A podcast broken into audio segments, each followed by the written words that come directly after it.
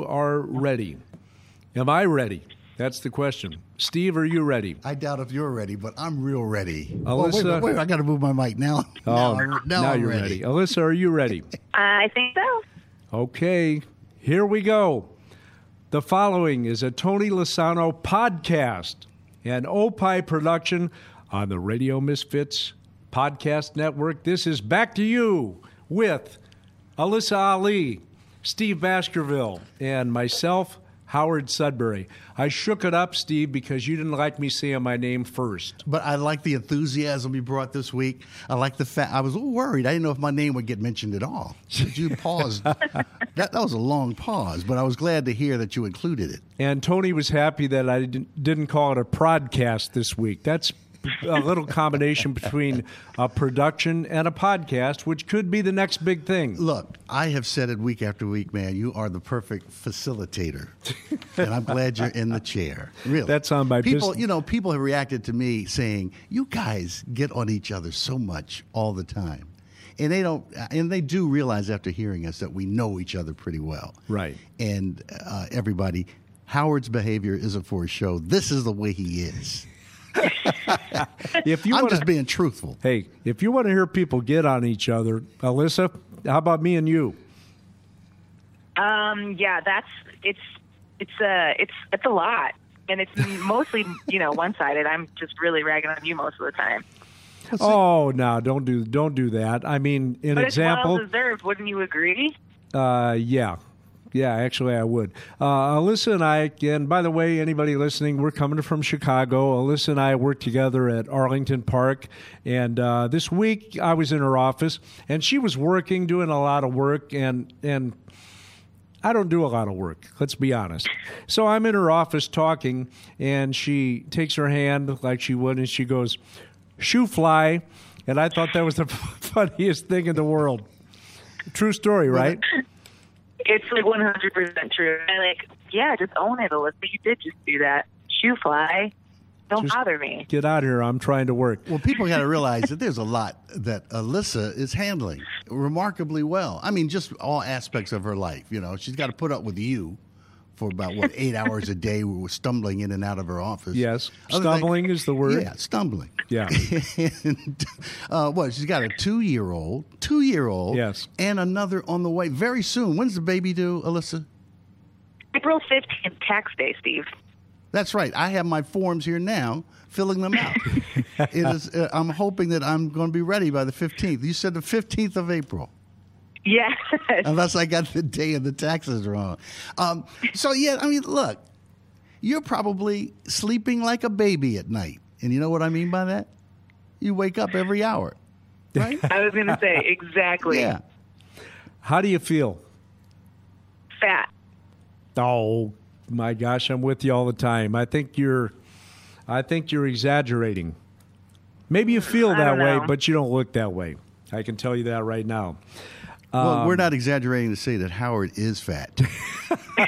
so, I don't know why I'm truth, laughing. There's truth in all of that. I don't know why I'm laughing. Hey, listen, I was going to mention something that I read on March 29th. Uh, for the first time in history, three women are going to conduct the first all female spacewalk from the International Space Station. And I just wanted to get your reaction to that and how things have changed over the years. And uh, so we can be serious for a couple of minutes here. Uh, any reaction to that? And is it about time?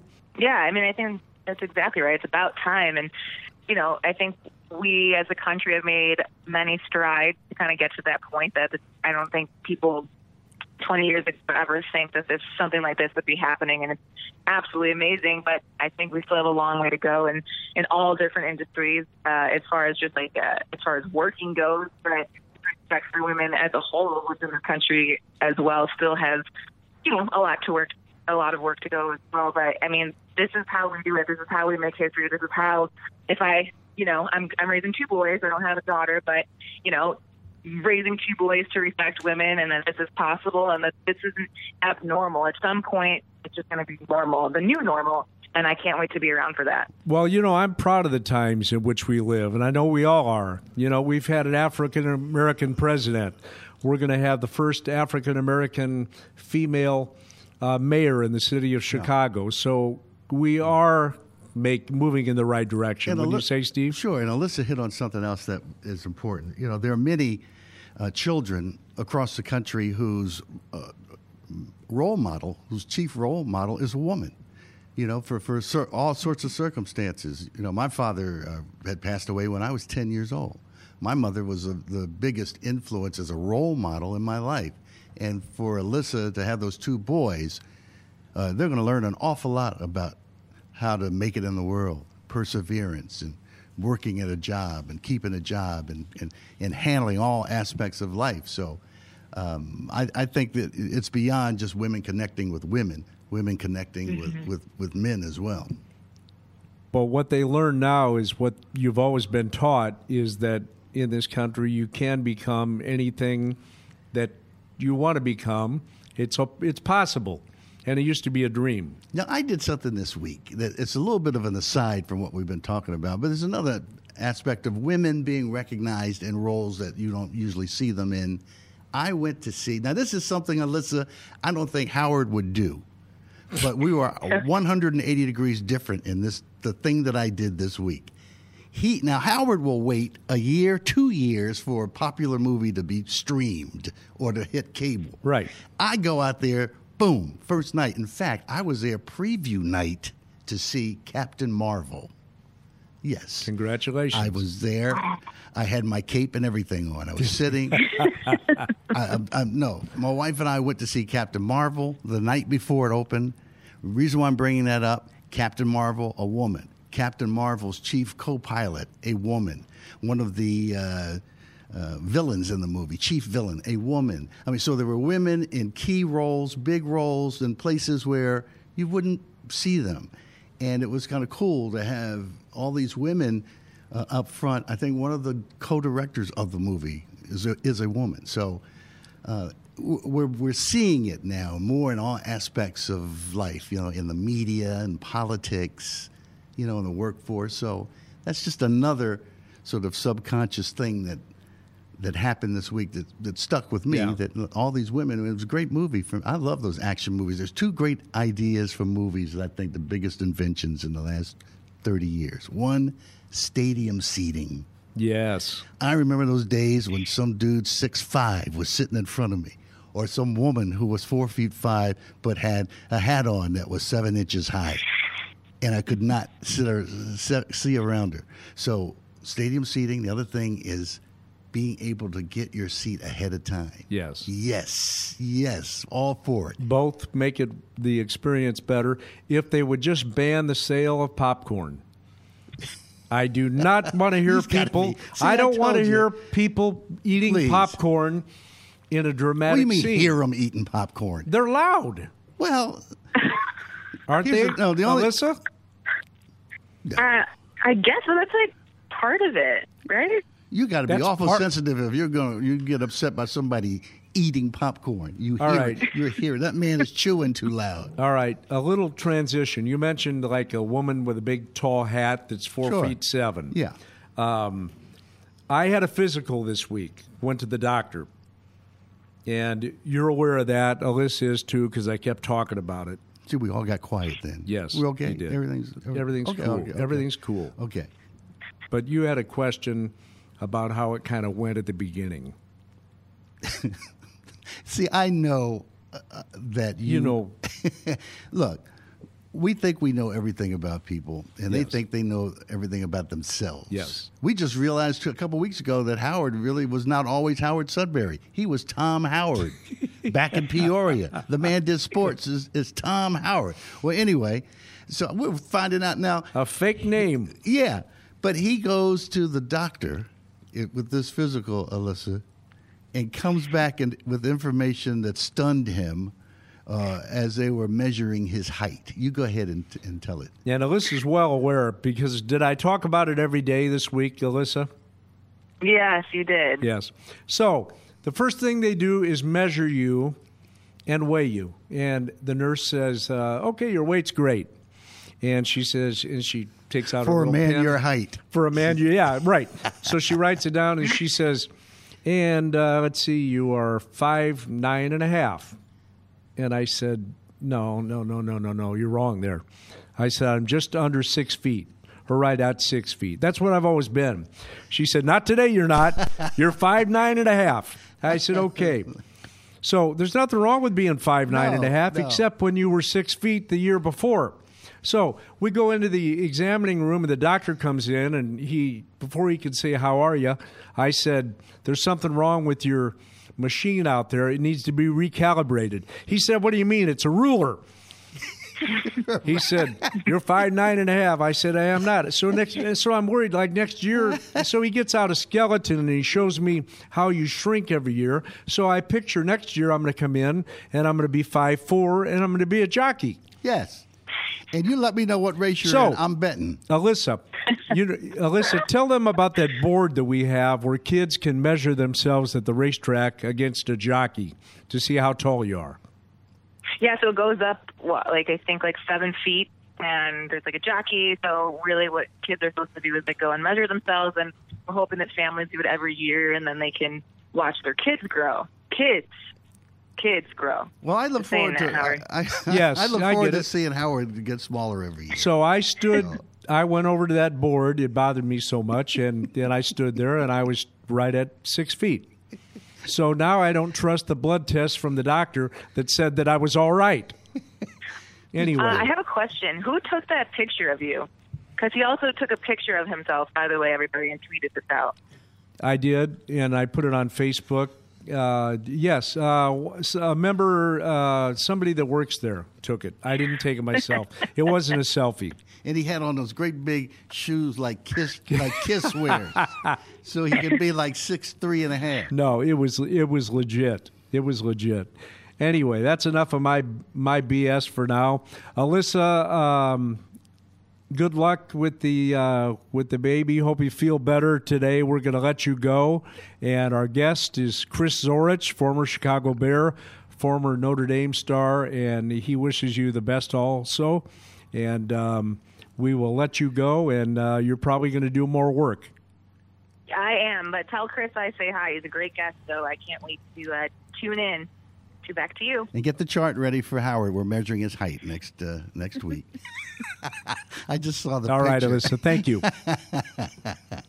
Tony Wow. just pulled up the picture, and it You look, pretty, sh- legitimizes you look pretty it. short in that picture. Well, whatever. Hey, there's nothing wrong with being. hey, there's nothing wrong with being five feet. nine and a half or five five or five six. People are what they are. But when you were something else, and a year later, that's that's all my point is. Man, I don't understand that story at all. What'd you do? Measure yourself by broomsticks? I'm like two and a half broomsticks tall, so that means that I'm six feet. Uh, let's move on. Now, uh, Have you watched your script? yeah, every Okay. week this man's got Yes. scripts. Yes. It, So it kills me. we have a script. Yeah. Our guest today, you've met before. Uh, he played at Notre Dame, 1988 national champions. Lou Holtz was the coach. Grew up in Chicago. It's a great story to me. Born and bred in Chicago, went to high school here, goes to one of the most prestigious universities in America, one of the greatest football programs, Notre Dame, wins a championship, and then plays for his hometown hmm. professional team, hmm. the Chicago Bears. Hmm. That's quite a story, and his name is Chris Zorich, Steve. I know. And the thing is, that's one aspect of his life, which would satisfy a lot of folks just to be able to accomplish all of that. The man uh, uh, took his studies seriously in college, uh, became a lawyer, uh, also uh, is t- has another role right now that involves education and students and getting, getting people on the right track.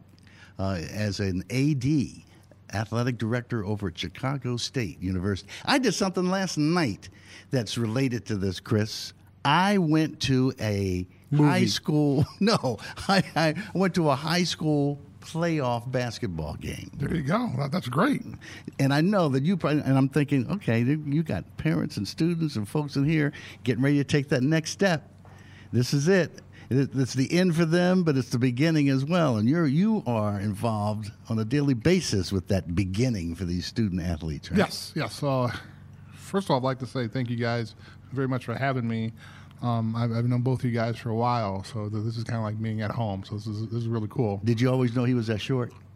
well, from the photo, I mean, I think that's hair, right? I think the, I think the last two inches kind of hair. I think It so. does And- look and- like and it. actually, the way he leaned up, it's kind of like let me let me get on my toes and then go ahead and put the hair up. So- Yes. Thank you, Chris. uh, and thanks for dropping by. That's the end of the show. Uh, There's the door. Steve and I'll finish There's the it door. up. But uh, really, thank you for coming. Sure, sure. A- Absolutely. I'm, I'm very excited to have this opportunity. Um, again, uh, I feel like I, I've known you guys and watched you guys forever. And, and one of the exciting things is having the chance to kind of uh, be the athletic director at Chicago State University means that I, I have a chance to stay home. And, uh, you know, I I grew up not too far from where my office is now. And it's kind of come full circle for me. I've done a lot of things, good and bad, and I really feel as though I can kind of be that example for our young people.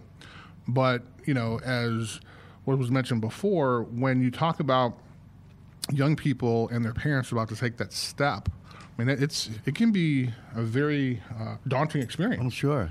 and especially unfortunately when you get families who may not have gone to college before. And so oftentimes like with my family when well just me and my mom but when i had a chance to get a college scholarship my mom knew nothing about college. And so I, I- needed help. As a matter of fact, I kind of tell this joke. Uh, you guys may have heard it before, but when I was being recruited by the University of Notre Dame, uh, they came to my high school and they asked me how, you know, would I would I love to to play for the University of Notre Dame. Now, from my high school, I'm, I went to Chicago Vocational High School. It's right on 87th Street, right at the uh, uh, actually 87th and the uh, Skyway. Right. Actually, from that door, from the door from my high school to Notre Dame is 91 miles. Had no idea. So the the coach said, "How would you like to go?" And I was like, "You know, I would love to, but my mom doesn't like to fly." And he kind of looked at me and said, "What do you mean your mom doesn't like to fly?" And I said, "There's no way my mom would fly to France to see me play." Yeah. And he looked at me and said, France, what are you talking about? And I was like, well, you guys got the, the church and a hump- humpback guy, right? and I know he had to look at, at my, my file and go, oh. what's this guy's SAT score? but I say that to only say that in my area, no one went to college. Yeah. And so, if you graduated from high school, that was a huge thing. And so now you have this kid who grew up south side of Chicago, kind of a rough area, uh, n- never knew anyone that went to college, and now all of a sudden, Notre Dame is saying, "Hey, how would you like to come?" So I was like, "There's absolutely no way how I would go." But you know, I mean, I mean, so you, you fast forward a couple of years, and having the chance to be one of a handful of Chicago publicly kids that went to uh, Chicago, or excuse me, that went to Notre Dame. Yeah. Graduated from there and had a chance to be drafted by the Bears. And I was drafted by Mike Ditka. Right. And I remember as a kid watching Mike Ditka and, Yeah. and th those guys playing. And uh, I'll tell you, an amazing, amazing story. My idol playing football was Mike Singletary. And wore his number in high school Yeah. wore his number in college, and I was drafted by the Bears, and he was on the team, and it was just a surreal experience for me. And I, I had a chance to actually get in the game that he was in. And so um, I was playing behind William Perry, and uh, they took William Perry out. I came in, and we, we, we went in the huddle, and I was like, man, I'm in the huddle. Mike Singletary, this is great. We broke the huddle. We lined up, and he's like, yelling, Chris, Chris. And I'm like, oh, this is great. He's pumping me up. This is awesome. This is going to be, I'm, I'm going to go out there and kill somebody. Chris, Chris, boy, Chris, Chris. I was getting all fired up. I'm like, yeah, I turn around. He's like moving me because like, I lined up in the wrong gap. You know, and he's like, he's like, Chris, move over, move over, move over. I'm like, man. And so, you know, but, but it was just a great experience. And so, you know, I really feel as though I've lived the life of like every, every sports fan out there Yes.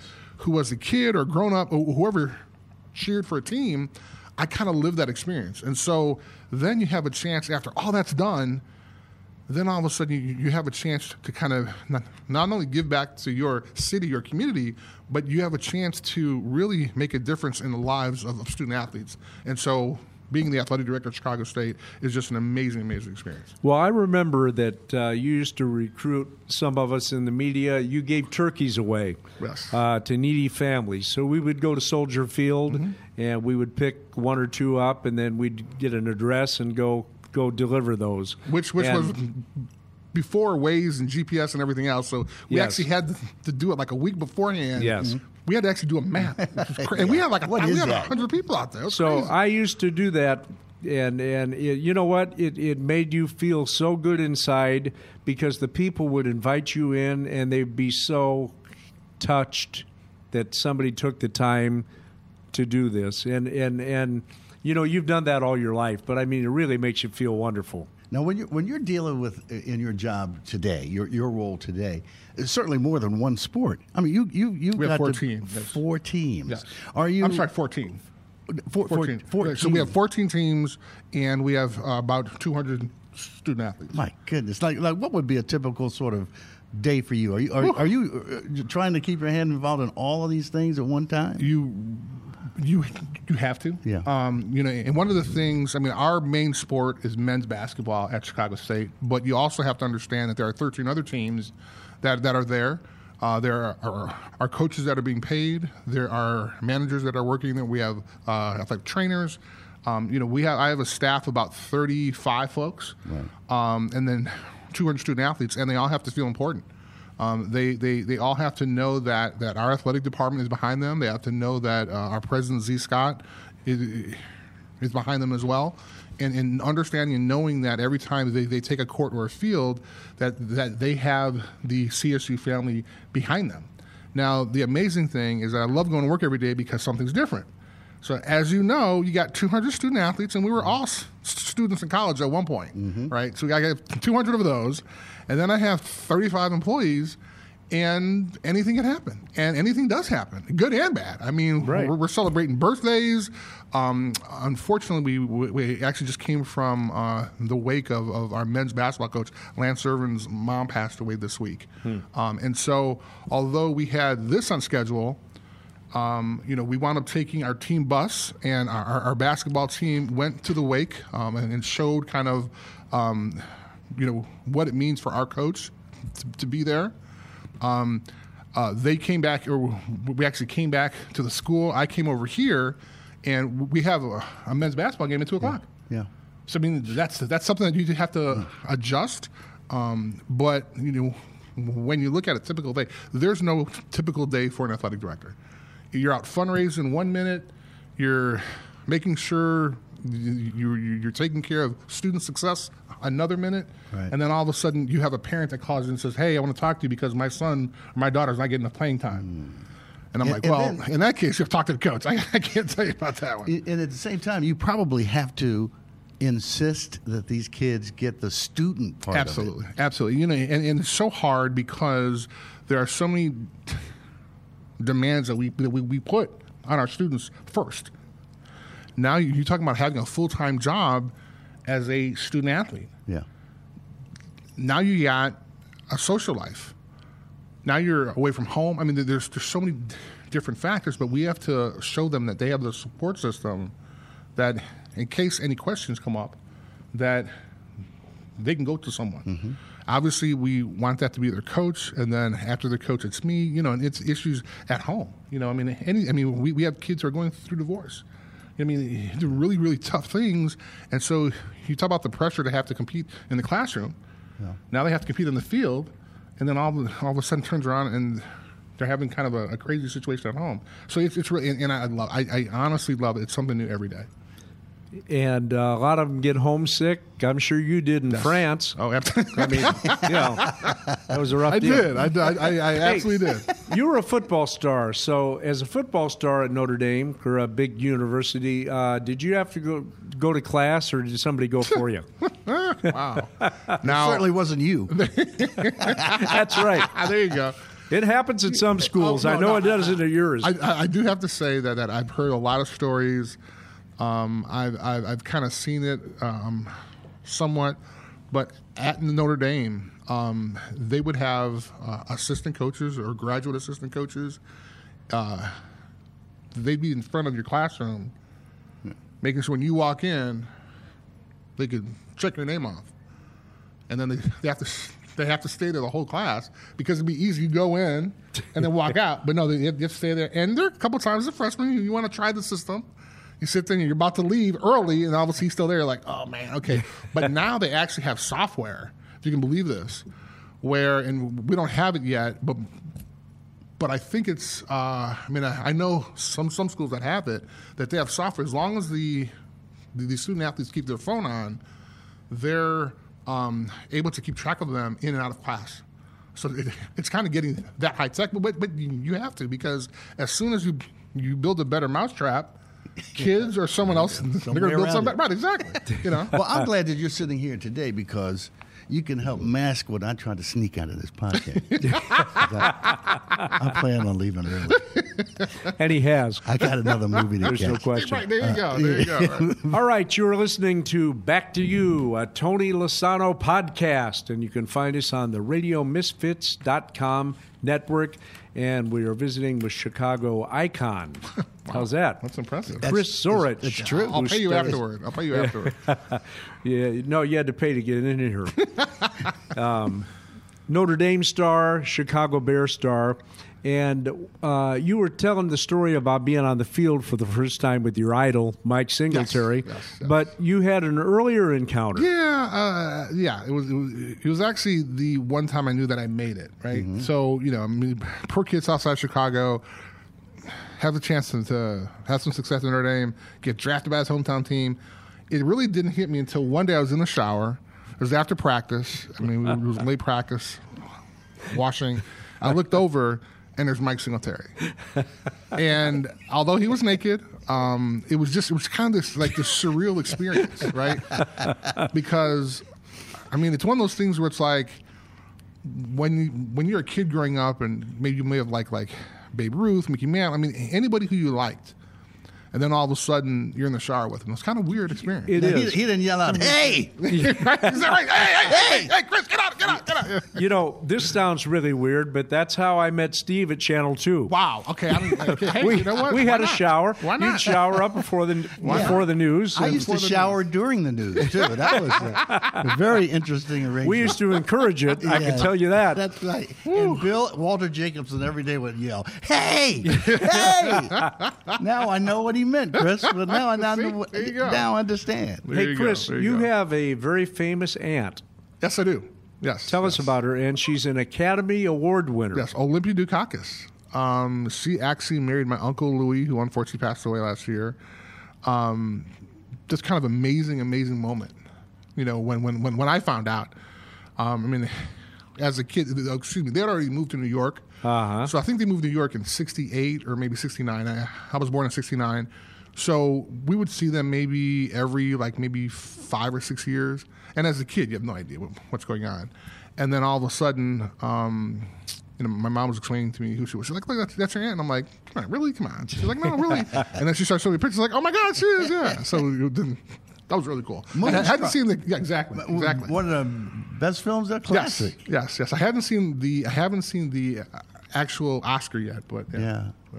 It was Moonstruck, Yes. right? Yeah. The Academy Award. Yes. indeed. And and uh, another Snap- interesting snap out of it. This is yelling in that movie too. Wasn't that where snap out of it? Yeah. yeah. Another interesting part of the story is that uh, Michael Dukakis, who was the Democratic nominee for president at one point, is her Brother. Brother, Correct. So he was your uncle. I had no. I mean, didn't even make that connection, but yeah, yep.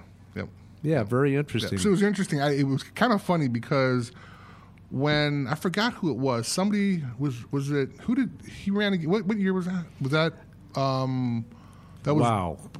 Reagan? Not Reagan. It was Reagan. Reagan. Was okay, it? so that was eighty eight. Oh, it was eighty eight, right? Was that his second run? His So- second one? Yes. So it's interesting because we were at practice at Notre Dame. This is while while we were going for the national championship. Uh, actually, Ronald Reagan's helicopter actually landed at our practice. So it's kind of a cool thing. And I was thinking in the back of my mind, I was like, man, I wonder if they if the if the um, the uh, the Secret Service did the background check and they know that like. My uncle, quote end of quote, is Michael Dukakis. Like, do I, do I get up and like punch Ronald Reagan? You know, I'm like, hey, we're gonna win this. Bam. You know what? I got a, a Ronald Reagan story. Ooh. Chris, you listen to us long enough. We got stories related to everything that I like comes it. through here. I like it. But but this is just an aside. Ronald Reagan, Ronald Reagan with his second uh, term. Okay. Uh, this is I, I was there for something v- historic. Hasn't happened since. It may not happen again. Okay. Inauguration day It was so cold standing outside that they canceled the inaugural parade. It only happened once before back in the 1800s with Andrew Jackson. It was so cold they did not allow all these. Now imagine all these bands from high schools, exactly. all these people coming from across the country, everybody showing up. And I'm standing outside. I wanted to ask you, first of all, about playing in cold Okay. weather. All right. So I'm standing outside with the doctor that calls this parade off. We're it's freezing, 20 below wind chill factor. And he's standing beside me, and we're talking. We're the only ones on the street, right? Early in the morning, like six in the morning. And I say to the doctor, So, what's the big deal? And he said, Well, it's too cold. And I'm listening to him and I'm saying, Why do you sound like I sound right now? Our tongues had gotten so thick Oh my God, that's that hilarious. we could. I said, "Well, what's going on?" And he matter of factly said, "Well, first signs of hypothermia." That's why I called this off. I said, "So you mean if we stand out here talking like this, we're headed in that direction?" He was like, "Yes." He was so calm about it. And I said, "Well, we should go inside." And he said, "Well, it's a good idea. We should both go in right now." It But that, that's a great. That's a great story. but it was only the second time in That's history amazing. a parade for the inauguration. I was there. It was a Monday morning in January, way back in the '80s. But makes me think: Had you ever? What's the coldest you ever played in? Because we, Wow, you know, Chicago coldest. notorious for cold. Was it even here? Was it in this city? Because we get the reputation in Chicago, Yes, yes, coldest yeah. place on the planet. Well, I, I do have to say, um, I want to probably. God, it was probably my senior year at Penn State. It was absolutely. Fr- I mean, it was freezing. And what was crazy? So I, I wore these half shirts when I was in college, right? And because I was always getting Oh man! Now you, uh, so you would have party? Yeah, I would have my Oh man! big old belly hanging whole out. right? midriff. Well, but when That's it got why cold, Singletary yelled, well, yeah, Right, that man's coming to play for us. Exactly. Yes. Okay. So, but when it got cold, like I couldn't cover it up because I was already kind of ah, hanging out, Right, right? I mean, right. so so then we're playing, and it's like it, it is. It had to be. I, I, I want to say like maybe ten. But I was it was freezing, and our trainer came up to me and said he looked at me and I was like, nope. And he was like, you're not gonna put anything on. I'm like, nope. I went out there for warm ups and it was it got so cold, and I wound up coming back in. I didn't put anything on, but I put Vaseline, all of, which is actually kind of like a, a little. Uh, I'm, I'm, I'm sure there's some scientific uh, thermo whatever, but it wound up giving me some insulation. So it really did make Some, a difference. yes, you yes. Okay. And then I found out. Then when I got to Chicago, Yeah. That's what guys put on all the time when we're out there in the Ah, freezing really? weather. Yep, they lather up on the Vaseline, of course, Huh. because it gives you that layer. But You I had no always idea. wonder how can they do it? How can these Exactly. guys go out It's there in those Vaseline. shirt sleeves? It's Vaseline. And you, you got to be tough, man, because this is Yeah, Chicago. yeah. you can't be wearing. And then I loved it again as a little kid growing up. Jim McMahon rarely wore sleeves. He was out there when it was freezing with Yeah. no sleeves as a quarterback. That's awesome. See, that's why I could never play the sport because you guys. Well, that's would not the give only me- reason. Well, I'm five nine and a Come on, half. You're. let's not get into you. all right. Look, we can get that man's uh, ruler out any minute here and start I checking. can, I can stand up next to him in a second. Do you really want to settle it? You want to uh, stand up beside Chris? Yes. Well, then, then all he's gonna do is lean back, put his hair up. We know the like- drill. He's gonna be like six nine. We do. Speaking of that? speaking of hair, you have a cropped uh, look with is that, your hair. Is that what it's called? Okay. Yeah. All right. It's called Yeah. bald at twenty one. Is what I call really? it. Yeah. Have you considered the Erlacher thing? I, I do not get paid enough money to actually put my hair back, but I'm, I'm fine with what I got. You look good. Thank you. He I appreciate I'm just, look. I'm just wondering. Appreciate that. Got to know. I saw it driving down here. How could you know, not? 950 50 billboards. Yes. Yes. Well, I've him and Ryan anything Sam. like I mean, it. it, that's all, good for him, though, right? You Good for know, him. did you see the new? There's a billboard of me covered with Vaseline. That's interesting. And, and, and I'm, I'm assuming it's not on the, it's not on the highway. well, we're working that deal out. yeah. Hey, Chris, uh, as playing in the NFL, playing for the Bears, um, were you ever in a bar and you know tough guys come up and they recognize you and they say, "Hey, tough guy, you want to go at it?" Did you ever get challenged? Um, actually, um, I, I kind of knew that, that things like that could possibly happen. So actually, during the time I played for the Bears, I wasn't drinking at the time. Um, did not hang out in bars. Um, the things I was doing, I was doing a lot of non for profit work, but oftentimes when I go out to clubs, I mean, I go out to clubs with my friends and stuff like that, and I would Yeah. see it all the time because of who you were, people challenge you. And nine times out of ten, they were drunk. It's like, hey, let's, let's go. You're not too tough. And I'm just like, you just got to walk away. But oftentimes you see every now and then guys don't necessarily walk away and they get into a, a bar fight and you know something happens. It's kind of funny. You actually asked asked me about that. So I'm not a, a, a Dave Wannstedt fan at all. I think he's like the worst coach ever. But um, he was my coach for, All for, for five years. That's so I can- great I can news. actually I got to hear more about that. Yeah. Yes. Um, so during the so I got he cut me in '97. So in '96, um, he was like, Chris, you know, why is it I'm reading more about you helping people than I am like in sports pages? And I'm like, well, first of all, as a coach, you're probably not supposed to be reading the sports pages. One, mm-hmm. but second of all, you just hear what you just said. You said you read more about me helping people in the community than you do like on the you know in the sports pages okay that's one thing and he was like why can't you be like so and so and at that time somebody was in a bar fight and got in trouble and i was like okay so that's the example you want okay please What, what, what did he think you were going to learn from that? Exactly that idea. Apparently, I needed to stop helping people and get in bar fights. I mean, what, what, what's you know? and he- and so then he would like question my toughness. And I'm like, my tough, really, dude. I'm like, I grew up on the south side of Chicago. I buried my mom at 21. Like, there's nothing you can say or do to me that I'm, I'm gonna, you know. I mean, I can overcome some adversity. And, and Yes.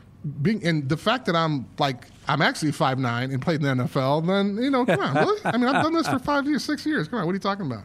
But yeah, I, I thought that was interesting. So he wanted me, he was encouraging me to get into bar fights and get arrested, Yeah. than helping folks. So back to the that he's the worst coach you Yes. ever played for. Yes, absolutely. A little more on that. Uh, I- I- well, because people couple- people usually are you know PC and won't say.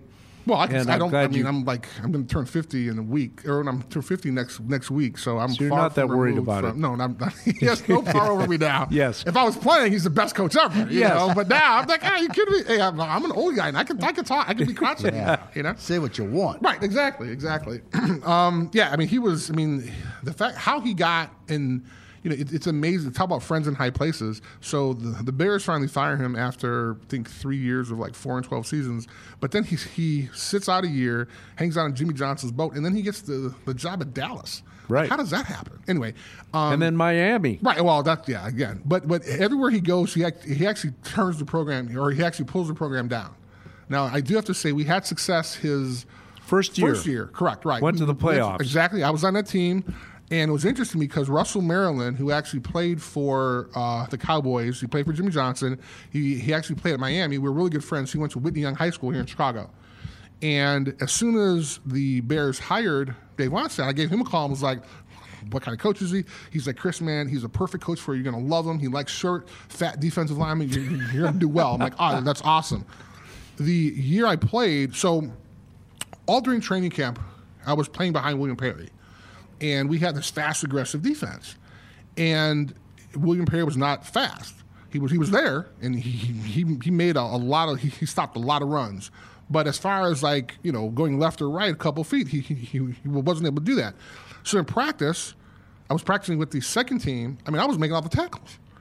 And it was just all through, throughout training camp. And I'm like, man, it'd be nice someday if I could have that spot because mm-hmm. I earned it. And it's, it's just, it just got to be really obvious. So it wasn't until the first, our first, um, uh, our first home game, or no, our first game of the year, that he actually put me in because I actually could play. And so it was great because now I had a chance to kind of show my, my talent. And I wound up doing that. I wound up be, becoming a Pro Bowl alternate his his first year. So his first year, I loved him. Then after that, it we, we just sucked after that. It went was bad. downhill. It was bad. It was bad. It's Yeah, just no, is it, is it style that drags a program down? Oh, it's everything, and, and it, it's interesting because when you look at so, for example, I mean, the perfect example is what happened with the Bears this year, mm-hmm, right? Mm-hmm. So we do terrible last year, mm-hmm. and everybody's thinking, oh, you know, hopefully eight and eight, you know, maybe a little bit better. All of a sudden now, people are talking about we're talking about coach of the year, talking about assistant coach of the year. I mean, this is amazing. So it has everything to do with coaching, which is interesting because they always say in the NFL it's not about coaching. Well, we we know firsthand it is 100 percent about coaching. Yes, yes. So look, all of this, all these real life experiences that you have. Um, what? How does this help you right now when you're relating to these kids you're dealing with? Well- because they, you, you know they, you got so much in your journey. Sure, that's sure. made you who you are. They got to see that somehow. Sure. As And, and the first thing is is that they all want to get to where I've been. right. Right. And so they all say, "Wow, he played for the, he played professionally. Well, I want to play professionally." So that's the first thing. But then I talked to them about life, and I talked about the the the ups and downs of being a professional athlete, ups and downs of being you know growing up in the neighborhood I grew up in, and there hasn't been something that they're going to go through that I haven't seen. Now, obviously, not have every single experience, but I've experienced enough, and I'm willing to give you that knowledge. If you want to come into my office, sit down, and talk to me. I mean, there. Unfortunately, I had a, a, a parent pass away when I was in school. Um, grew up very poor. Uh, uh, was on academic probation when I was at Notre Dame my first year. So a lot of these things that these young kids face in life, or, or as a, a collegiate athlete, I faced. And then now at the end of the day, oh, you, you were a pro. Well, I want to do that too. How did you become a pro? Well, sacrifice, hard work. I mean, all those things. You know, when when everybody else is out doing something else, you're in the weight room. And, and then you want to talk about being undersized. I mean, all these things add up to, to kind of where I am now, but it's these experiences that I've had to endure that, that I don't want these young people to have to go through, mm-hmm. right? Listen to what I'm saying because I can help you avoid some of those, some of those pitfalls. You know, I, I've been blessed. I mean, I grew up middle class. We weren't rich. Uh, you know, I just, uh, you know, my mom and dad worked, and you know, I had enough and sent me to school and what have you. You mentioned growing up poor. Uh, your mother raised you and was your greatest influence. What was it like growing up poor, and and and did you know, or did she, you know, make it all right for you, where you had plenty to eat, and just what was your experience like? Well, first of all, I didn't didn't realize I grew up I was poor until I went to school. I mean, because then everyone, every, everybody was the exact opposite of I was. But uh, the all the folks in the neighborhood, they were we were all kind of in the same boat. Um, I mean, some folks had cars, uh, we did not. Um, I mean, some folks lived in houses, we we lived in an apartment. But um, it was very challenging sometimes because sometimes toward the end of the month we would run out of food, and so there used to be a jewel at the corner of 79th and Manistee and they used to close like around nine o'clock. And I remember as a kid, my mom used to put me on the back of her bike, and we used to drive up there, and we used to go through the garbage. Well, she, she used to pick me up and put me in the dumpster, and we used to go through uh, all the garbage to find food. So Wow. I've kind of been in those rough circumstances, but somehow she was able to rate. And you can see I'm not the smallest kid in the world, so she had to feed me. And I'm sure there were times that she went went, went without to, have, to let me have food. So those experiences have allowed me to put together a program way back when I had my foundation that you mentioned where we were able to bring food to homes. Right, so you could easily say, and you could probably we, we could have probably fed more people had folks come to a location and just kind of went through an assembly line. But if you're looking at a kid like me, we didn't have a car, we, we couldn't drive the soldier field, so you know we were able to identify certain families and take the food to, them. So it, you know it, it's those circumstances that, that kind of made me um, understand how we needed to help. You, you mentioned something else. I didn't know I was poor, but I really felt as though I was rich with a lot of love because be, because it was just me and my mom. I never met my dad before. Um, I spent basically 18 years with her for 24 hours a day. She didn't work. Um, and then when I went to college, um, you know, I spent four kind of going back and forth. But I was I was kind of really lucky that there was no one else in my life or in my mom's life. Uh, I didn't have any siblings, and so just me and her. And it was I was kind I was spoiled with love, and so you know all these kind of uh, the only reason I was able to overcome these circumstances was because I had the support of my mom. Did you see? Did she see you play? That's a funny story. Um, uh, she okay. So my first okay. So when when I got to CVS as a freshman, walking through the halls, the high school coach saw me and was like, "Who are you?" I was like, "Well, my name's You, Chris." you weren't playing any sport then. playing zero sports. Okay, yes. And he's like, "Who are you?" And I'm like, "Well, I'm a student here. My name's Chris." He's like, "No, you're not." I'm like, "Yes, I am." He's like, "You're the biggest kid in the school. And I don't know you. I'm the football coach." I'm like, "Oh, really?" So anyway, make a long story short, he gave me this per- permission slip to have my parents sign it. Went home, asked them on the place, said absolutely not.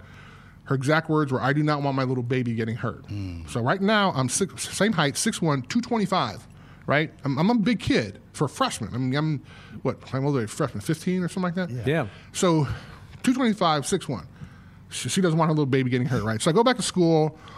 I try to avoid the high school football coach. He finds me. He's like, "Where's my permission slip?" I said, "My mom didn't sign it." He said, "Why?" I said, "Well, I'm into a little baby getting hurt." She said, "What?" I said, "Well, she doesn't want her little baby getting hurt." He's like, "No, no, no, hold on. What happened?" So I, he kind of laughed at me. So did not play at all my first year in high school. My second year, but, but I hung around with a lot of guys on the team, and I knew, man, I, I want to be part of that. I want to be involved with those guys. Second year rolls around. I asked him for for the permission slip. He like throws it at me, like, "Yeah, sure, whatever, kid."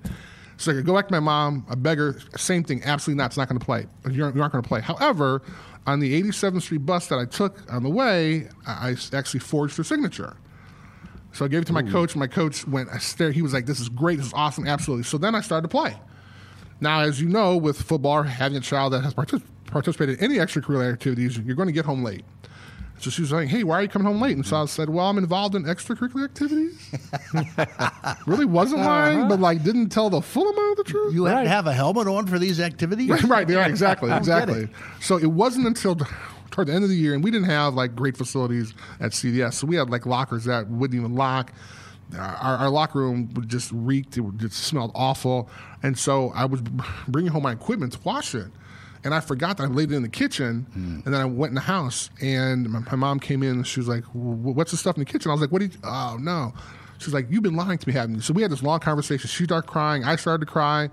And basically, she said, "Look, I'm trying to raise you by myself. You know, it's a rough neighborhood. I'm, I'm trying to do what I can. You're lying to me." And, and I was, I explained to her that this is the first time in my life that I ever been around a group of positive males. Um, all these guys, they wanted to reach a goal every week. So I went on and on. And she said, "Well, if it means that much to, to you, you can play." And I was like, "Okay, that's great." Fast forward a little bit more. She refused to see me play because she didn't want she, she didn't want me to get hurt. My senior year, last game of the year, my high school football coach and one of my teachers forced her. They brought her to my last game. Watched the game. She watched the whole game like this. She had her hands over her face, couldn't even see anything. And then after the game, she came up to me. She was like, "Wow, you're really good." Yeah. and I'm like, "Mom, I have a scholarship to Notre Dame." Like, I really like, wow, like just realizing that. So needless to say, after that, she went to every uh, home game at Notre Dame. Even if I, I didn't play at all my freshman year, so she didn't. She she still came up, although I just sat on the bench. But then she, was there for the, the rest of, of my career at Notre Dame. She said you were really good. Dave Wannstedt never did. I love it. A correction: your uncle Michael Dukakis. yes, is he it not really lost- my uncle? What the hell? No, what's not it? Yeah, he's your uncle. Now Okay, you're all right. Wasn't telling sure. What, right, exactly. wasn't sure. All What the these hell? years, I've He had- lost to the first Bush There- okay, that's what it was. in then. I'm sorry. 1988. Okay, I'm sorry. I mean, the, We'll it clarify wasn't Ronald that. Reagan. However, I do remember Ronald Reagan's story at Notre Dame because he was the Gipper. So I do Oh, remember yes. Ner- Ro- Yes. Ronald Reagan coming to Notre Dame. So I, I apologize. I got mix- I actually got the stories mixed up. Well, Mr. Gorbachev, tear down that wall. That's impressive. That's very Nice. good. Was that good? Yeah, you, we rehearsed that in the car, and I told him. I told him then, throw that out there. I don't know how you're going to get Ronald it in Reagan there. story. I got this Ronald Reagan yes, story. He yes. told me we we had it all orchestrated. You know, I am glad that uh, Chris. Seriously, for all the reasons uh, that we just heard, I'm, I'm glad that you were here today. Oh, man, thank you so much, man. I really appreciate it. uh, your story is one of an individual who uh, gives of himself, who has multiple careers. I mean, it's uh, a journey that started way over here and ended way over there and hasn't ended exactly. yet Right, right. Uh, because you are still at it and still working. And I sit here. I think I got a year's worth of eligibility. Oh, watch out. Hey, Chicago State. Uh, I can sh- I can King shoot. Drive. Look, I can shoot, but I can't move. Oh, oh, oh, of course, we want to do basketball, right? You know, we got 14 other teams, right? we got golf. Come on, we got golf. You know, I track think I and field. I'd do very well on the chess team. If you have, oh well, we, we don't have a chess team, but if you do have a year of eligibility, yeah, we'll talk. we, we can work something out. Right? Absolutely, With absolutely. 14 teams, something. Well, we learned a lot today that Chris's aunt is Olympia Dukakis, an Oscar winner, and I also showered with Mike Singletary. You might- might want to showered with Yeah, Mike exactly. Yeah, that's- Singletary. That's one of my claim to fame. Can't Thank stand. Dave Wannstedt. Again, yes, yes, absolutely. and yes. your uncle ran for president, and uh, we learned a lot. yes, So, yes. uh, on a serious note or not serious, what's your closing thought, and uh, what would you say to younger people? What's your message? Well, one of the things that when we have re- recruits coming into our school, right? So this for all the sports, volleyball, basketball, I mean, what have you. I, I, I talk to them about the journey, right? So it's not so. I don't say, hey, you're only going to have fun. You're only going to have success at Chicago State because that's really not true, right? Mm-hmm. Because I want to be honest with them because I was sitting in, in their shoes a zillion years ago. So I was I, I am honest with them. I just say you, you have to understand what what you have is very special. Right, because you are going to be a professional athlete. You're gonna, have, excuse me, you're gonna have, you're gonna be a collegiate athlete. Your time's gonna be very limited. You, you have to enjoy that experience. One of the things I tell them is that you know I had a lot of success in college, had a chance to win a national championship. When we get back together, when, when we have those reunions, guys aren't talking about touchdowns they scored. They're not talking about passes they threw. They're not talking about tackles they made. They're talking about what they did to the, their teammates on the bus, what they did to, to their teammates, you know, at the hotel. Mm-hmm. All those uh, fun experiences that, that everybody had a chance to be a part of, not who won the game and, and how. And so I tell them that, and again, not here, this is going to happen anywhere enjoy it, be in the moment because it's not gonna last. My the best four years of my life, and again, you know, we talked about my mm-hmm. little journey. Mm-hmm. The best four years of my life when I was in college. Man, had no responsibilities. We were balling. We had to, we were playing on national television. Mm-hmm. We were doing it. Yeah. That's like that's a great time. It if, is. You, if you do it the proper way, it can be a great experience. And I'll tell you what, when when we get back, when all those old guys get back together, we always talk about that. You know, we always reminisce and say, "Man, you know what? Do you remember when? Do you remember when?" And it's exciting. And then the best thing because when, when we were there, when we were back when we were 18 or whatever, we'd see all those old guys walking around with those funny pants, all those crazy alumni guys, with the Sure. freaky, uh, the crazy green hats and everything. We used to make fun of them. That's us now. it's hilarious because it's like, man, we're, we're those old guys. So I have a I have a buddy who I mean reminds me of the relationship that you guys have. Uh, he was my college roommate. He lives in Chicago. We're still friends. He's my he's my best friend, and um, we room together on the road all the time. And, and, and it's funny because his dad, um, who's no longer with us, unfortunately, he used to come to all the games. He used to support all the way games too. It was a really great experience. And one day we're sitting there talking, and he's like, "Dude, you realize like we're my dad's age." And I'm like, huh? He's like, dude, that's us. Remember my dad was he has those, those crazy looking pants. I'm like, yeah. He's like, dude, that's us. Now when we go back to those games, that's us. And I was like, oh my god, you're right. so I tell these kids, man, enjoy it. It's gonna be the best four years of life. To just just really have a ball. I mean, obviously we want to see you succeed, but but you have to live because it's going to go by so fast. And then also, if you, oftentimes what happens is the the parents are involved for unfortunately some of the wrong reasons. Um, not necessarily saying their kid's going to go pro, but hey, you should do this, you should do that. And I just kind of tell them that they need to kind of understand what the situation is, to kind of think for themselves, but more importantly, have a good time. Chris, good advice, excellent philosophy on life. We thank you very much for stopping by. Uh, known you for a long time. You're a great guy, and I don't think that Chicago State could do any better than having you, Oh, thank you. as their director of athletics. We couldn't do any better today. He was great. He's terrific, man. He was and I hope you, I hope you uh, like Howard's green hat with that feather in it in honor of I haven't Notre seen it yet. Dame. Okay. Uh, is he All right. hiding it over there Interesting. somewhere? I'll leave you with this. Um, we all love to reminisce, and Steve and I talk about the old days at Channel 2. But one of my favorite lines from The Sopranos was Tony.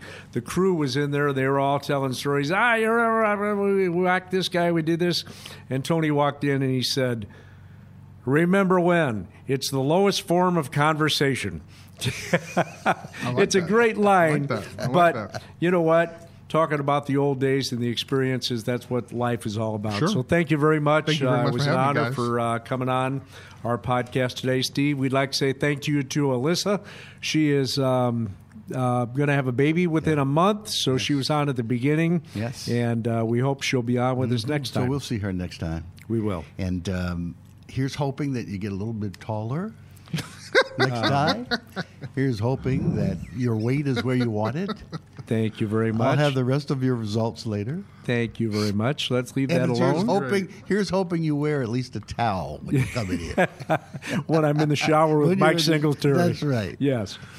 All right, that's going to do it for Back to You. We're so happy that you listened. Special thanks to Chief Engineer Samuel Greenberg, who is with us this week. What a Sam, guy. yes, Sam. Our executive producer is Tony Lasano, the one and only. He is the one. And Yes. this thing is distributed by Ed Silha of the Radio Misfits Podcast Network. Now watch, he's going to try to get the last goodbye. Thank Wait, no, you. keep going, keep talking. Go ahead. Thank you for listening. And Steve, Yes, we're you gonna- have the final goodbye. That's it. Goodbye. Goodbye. I got you. The proceeding was a presentation of the Radio Misfits Podcast Network. Find our other great shows on iTunes, Stitcher Radio, and at RadioMisfits.com. Thank you. Thank you.